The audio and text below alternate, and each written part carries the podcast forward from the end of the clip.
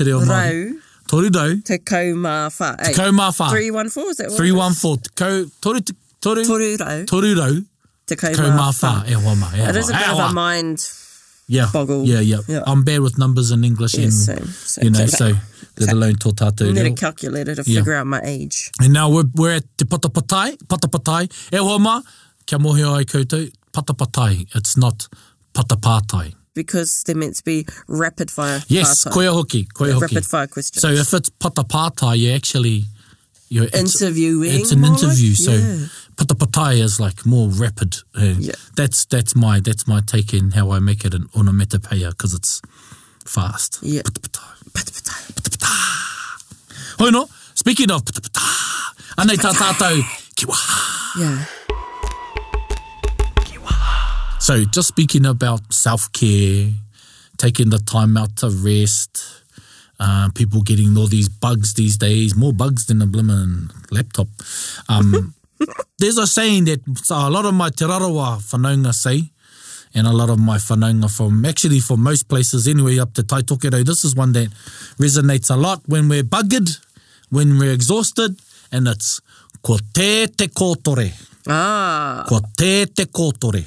Kua tē te kōtore. Āe, kua tē te kōtore. Which means you're buggered, you're done. I'm done. You've, yeah, I'm e, had it. E hoa, uh, rangahaua te kupu kōtore, it's your dairy air. And tē means to be blown out. Kua tē. Kua Can tē. you just shorten it to kua tē? Uh, I don't know, I haven't heard it, but um, I get it. Kua tē. But kua tē means I've farted. Oh. So, you know. Yeah, no, well, I could still use it. Yeah, yeah, yeah, you can still use it. You can still use it. Yeah, you know, kei a koe. And, you know, I shouldn't say too much. I just come off a gastric bug myself. So, you know, ko te te kōtore, e hia taima nei. Yeah, so koina tētahi ki wae wa mā, when you're, when you're buggered, you're blowing your back out, Ko tē te kōtore. Ko tē te kōtore. Aye. Others might say ko tē te koito, ko tē te koito. Aye. Yep. So you can say that even too, you know, uh, others say ko pakaru te kōtore.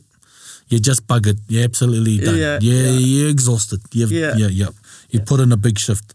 So nō reira e hoa mā.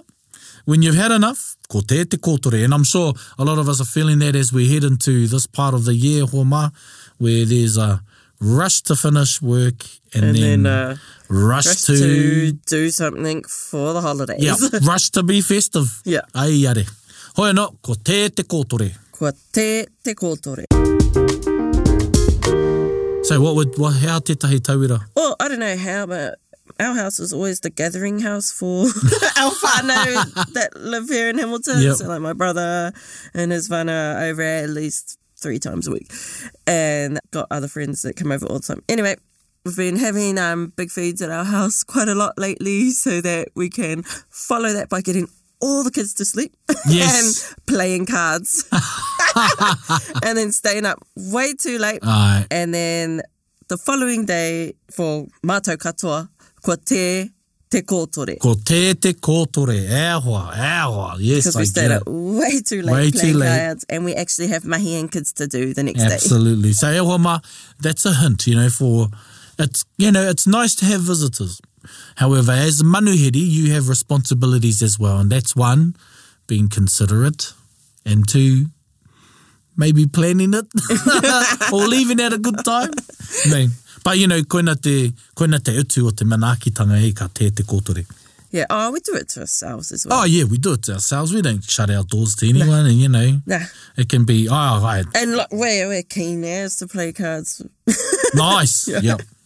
Good card games here.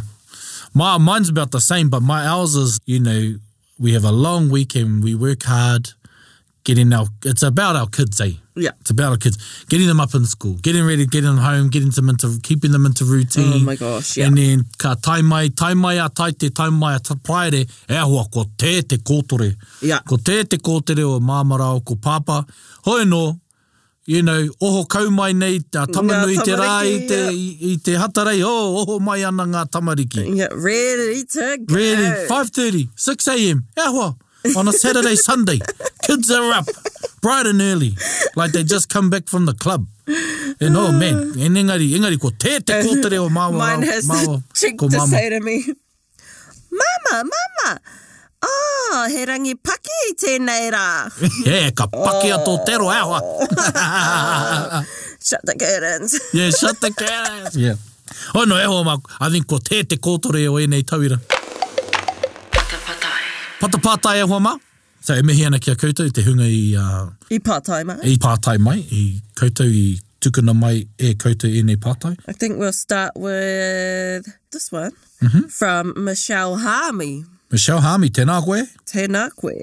She says, Kia ora e te whānau o Taringa, yous are neck level. Neck level. Yeah, I've been an avid listener from day dot, before my pēpi was whānau mai.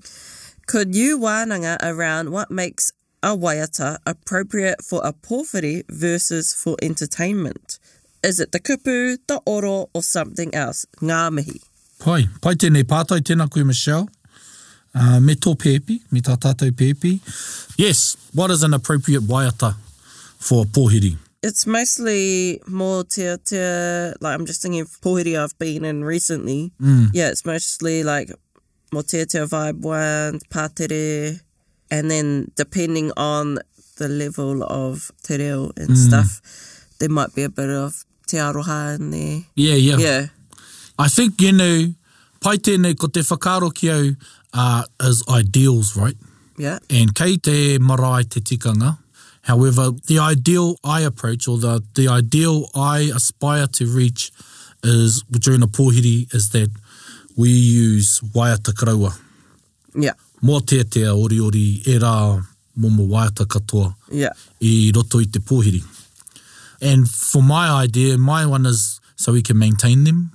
Yeah, so everyone true. learns them. True. And because really you've got to ask where where do you hear these waiata? Where else do you hear them? Apart from if you have to use them in a bracket for haka, kapa yeah. haka whakataitai or, you know, I think the ideal And this is always going to be the the hidden clause or the written clause, kei te marae te tikanga, kei te hapu, kei, kei a wai, kei a wai te tikanga, kei te pai arahi, kei te taumata te tikanga. So, yep, that, and so you would, the ideal is waiata karaua, yep. mōteatea, pātere.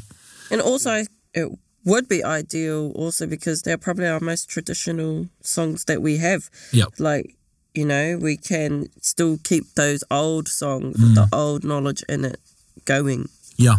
And I think, you know, there's a time to actually really appreciate the depth of kōrero that's in there. And, you know, when you're on a marae and say during whai kōrero, you invoke the people you may mention, you invoke the, your tupuna, you invoke ngā atua. Yeah.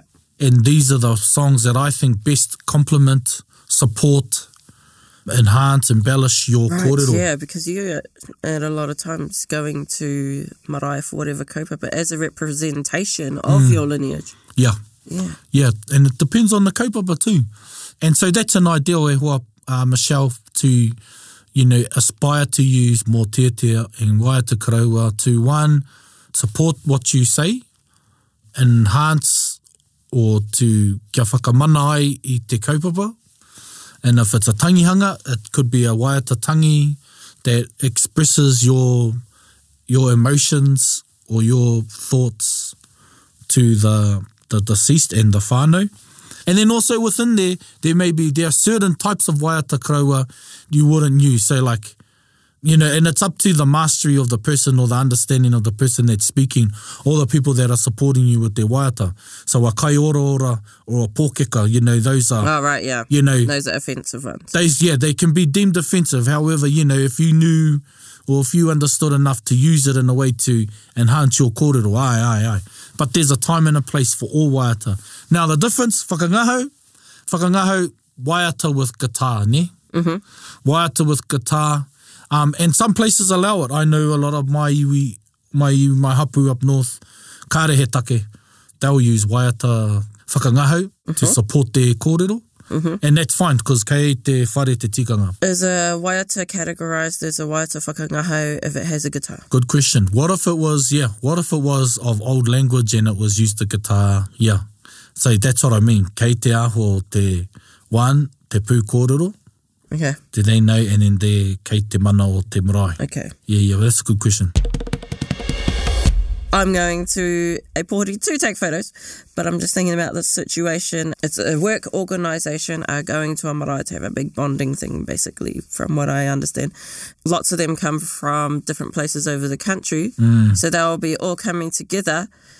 In those cases where they probably aren't that tight with each other, so they probably don't all know mm. a way to koroa.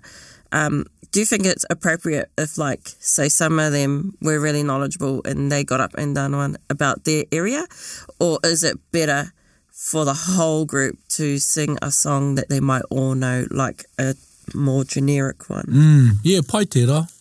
That's up to the group to decide and what better, how better suits the occasion, eh?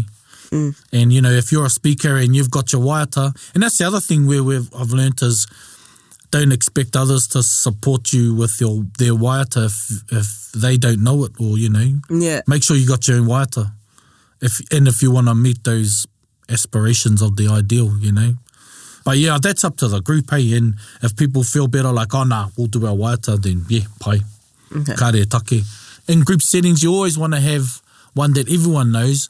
But sometimes I think, say if the group only knows happy birthday, you're not going to go with that. Or if your group only knows, you know, e harai you know, which are fine, those songs are fine. Um, but if you if you know one that's better, sometimes you got to make a call. Mm. And you know, a lot of times when you do that, it actually honors your hosts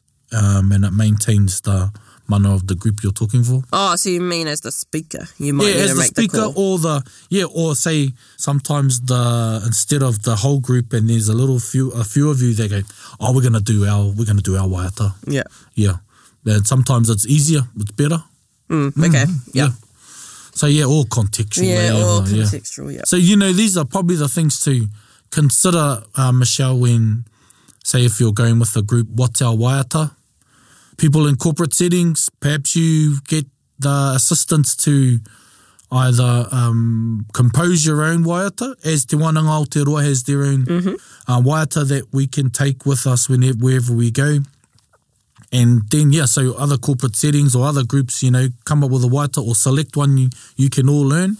But kia kaha, kia au, right. mm, kia mana wanui. Love it.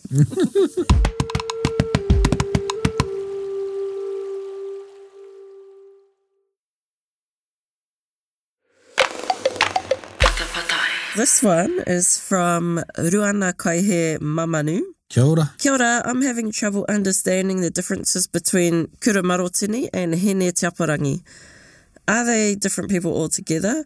Or if they are in fact the same person? Or if Kupe had four kids to Hene Tiaparangi and then went to sea with Kura Marotini and put an end to Hoturapa So that he could have two wives eventually. Wow. Kia ora Ruana. I like this question.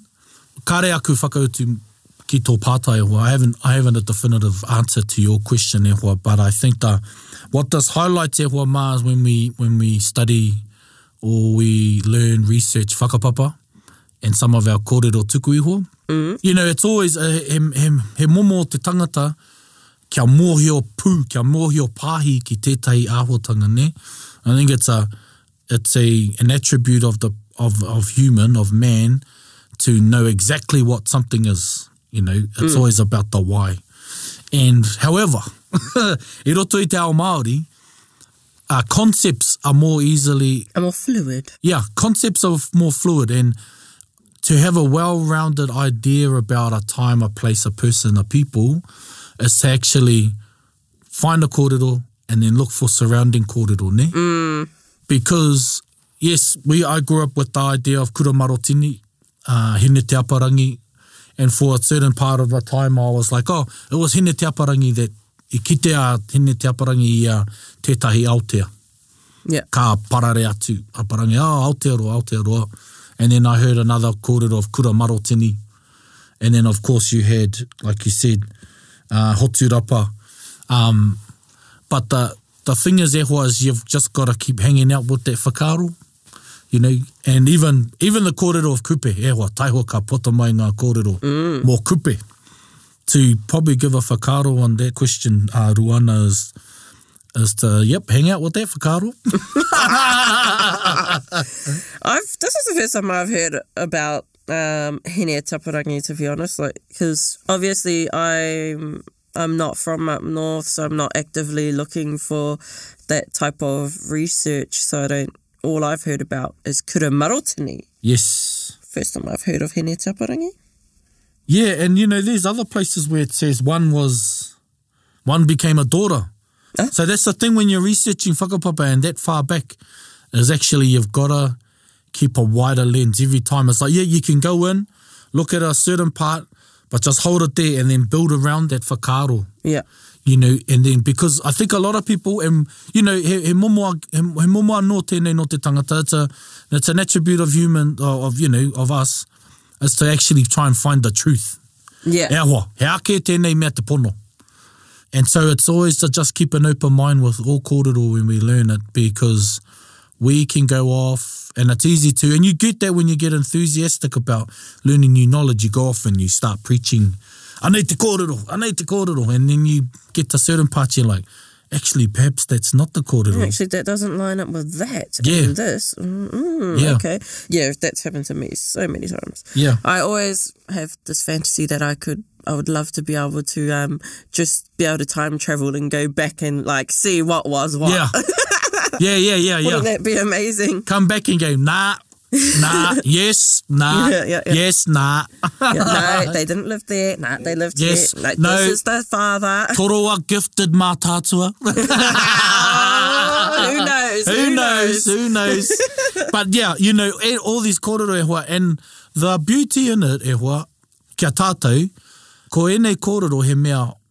whakahono i a tātou, he mea tuitui i a tātou. Kaua e Mm, it's not yeah. to separate or to create a distinction. And I think, eh, I don't know if that's, it's easier to say, everything's easier to say if that's a Western concept. However, there, these are concepts sometimes that we can use, we try to use to create a distinction for, for yourself or an understanding to sort of separate your ideas. Yeah. Whereas you've got to look for the part that actually joins, joins and creates yeah. a common ground. Yeah. So yes, coupe.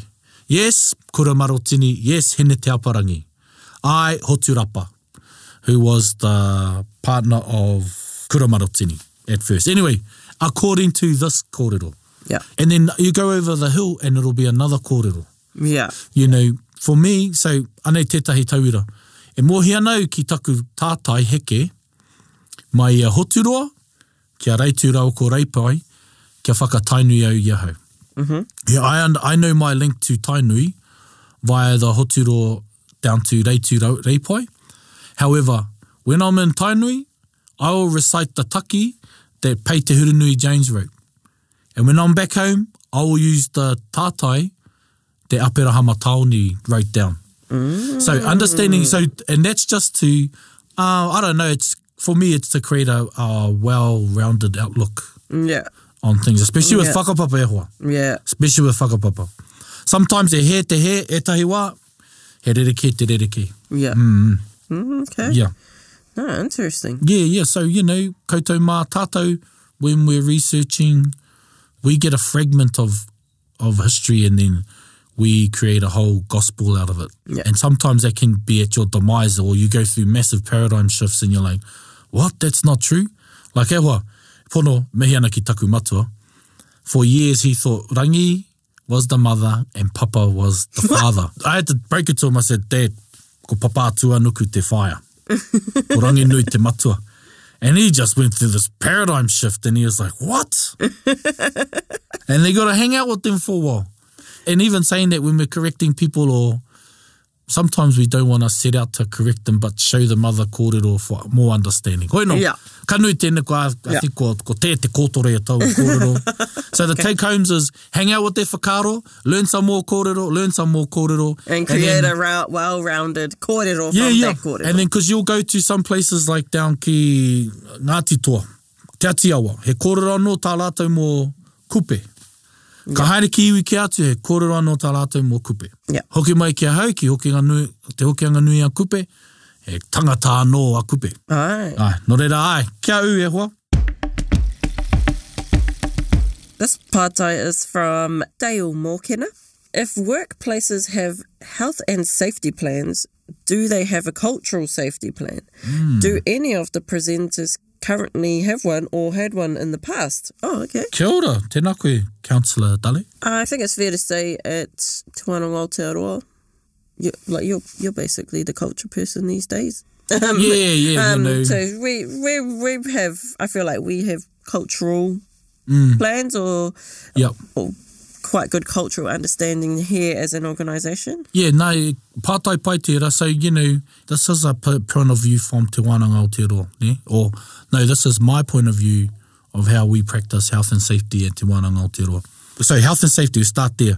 When we start looking at our health and safety plans, we have what you call kaupapa matua, and those are our values and our principles that we approach situations.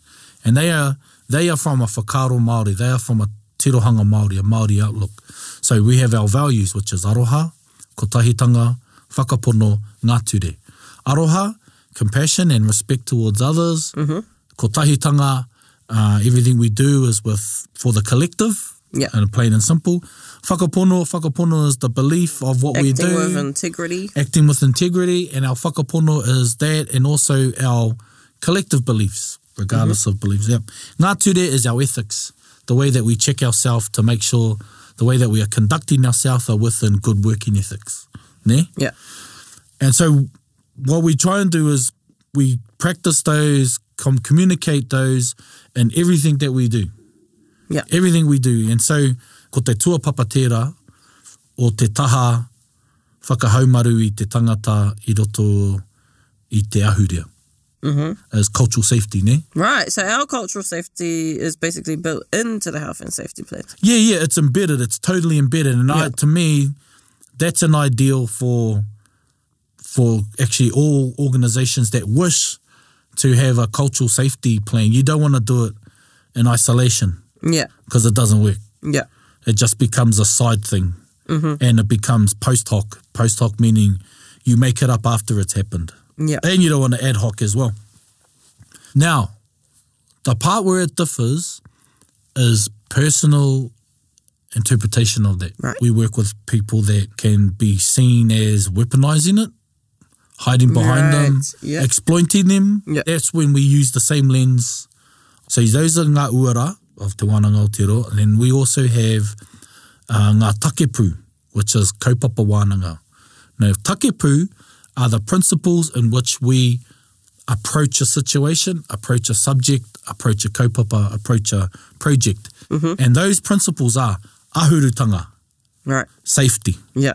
kaitiakitanga, stewardship. Yeah. You know, when you are approaching a, so just those two, ahurutanga, approaching a situation, what is the culturally most safest way we can do that for the collective, ne? Yeah.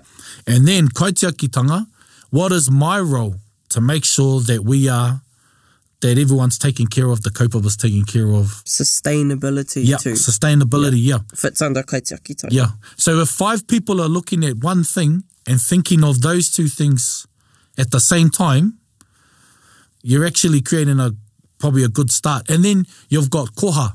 That's our third takipu. Koha is what is your contribution? Yeah. and for the bigger kaupapa of Te Wānanga Aotearoa, what is your contribution of consequence? So, you know, goes beyond, goes beyond your contractual obligations. It's actually like, you know, what do you do to help others? Uh, things like that, just koha, yeah, koha. Yeah. And then the idea of, if those are all in good union, then you have Māori Ora. Māori Ora, which is the desired outcome, which is a the well-being of the collective. Mm, mm. That's just a glimpse into the frameworks. You can call them frameworks, so you can understand what that means. Um, of what we try to use, practice, and observe when we create anything. And that's part of cultural safety, you know? Yeah, yeah. amazing. Mm. I did not know when it as deep as that. Yeah, yeah, yeah. Oh, and then there's others. There's also akawananga, which is your yep. practice. which is you aro, reflect, you ako, you learn, and you use whanaungatanga, because you need your internal and external stakeholders, partnerships, whanaungatanga, and then you get to te hiringa, a part of inspiration, or a aha moment, yeah. a yes moment, we did. Yeah. Ta ako wānanga is a three day sort of noho that new kaimahi come into, and so right from the start, oh, yes. they're inducted with yep. these values. Yes, yes, So yes. that we can hopefully all be yep. on board the same yep. waka. So we, e hoa mā, we have what you call, some people might call it what a, an induction day or an orientation day is, or two day, three day wānanga, which is called te whāriki. Te oh, whāriki, yes, te whāriki. Te whāriki, that's the one. So all kaumahi, all new kaumahi, and, you know, some that haven't, have yet to take the step, are invited to partake and contribute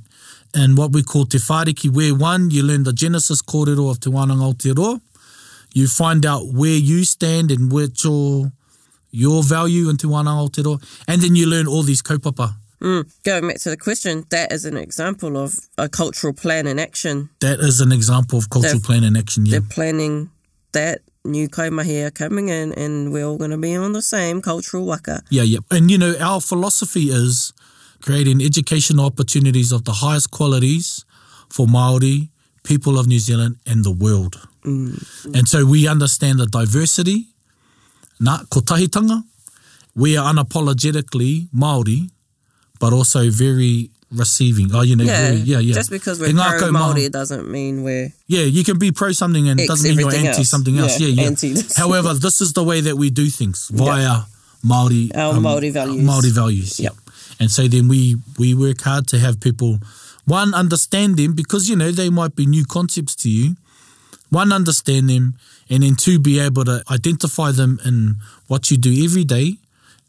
outside of work, inside of work, and then how you can express them and observe them amongst others as well. Yeah. Mm-hmm. Yeah.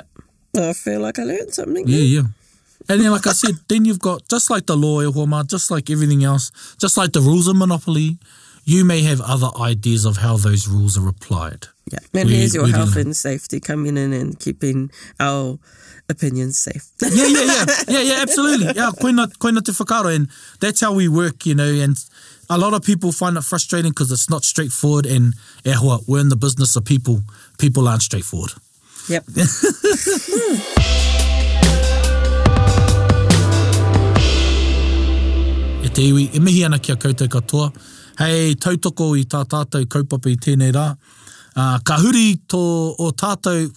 taringa, a ki te reo rōreka o te kuia nei, o te whaea, a ko Whiri Mako Black tēnei, me te waiata nei Te Tini o Toi. Whakarongo mai!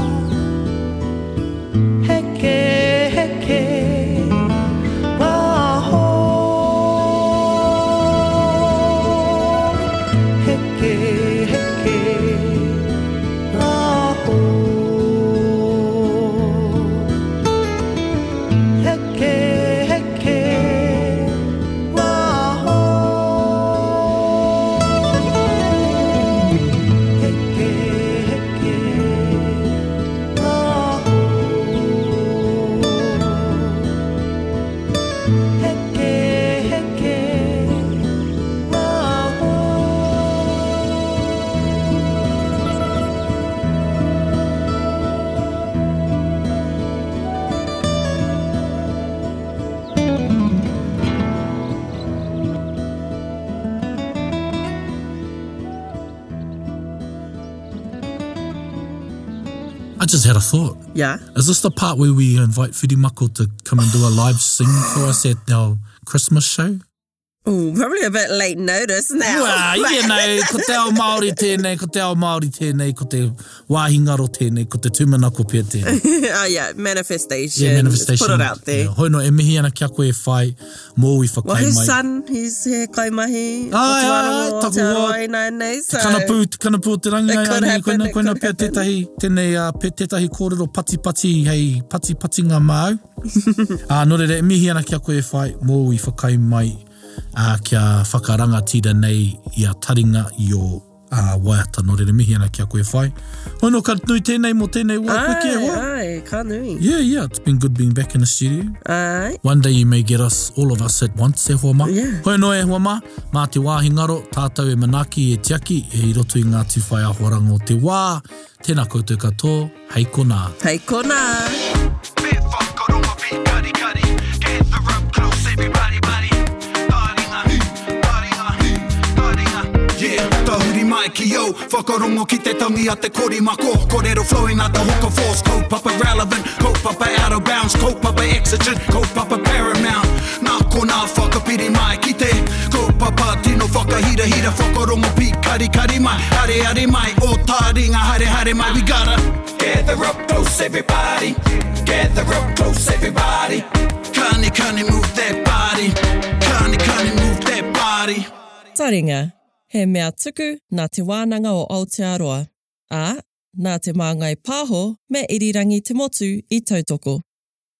To listen to more episodes, search for us on your podcast app and subscribe, or follow us on Instagram and Facebook.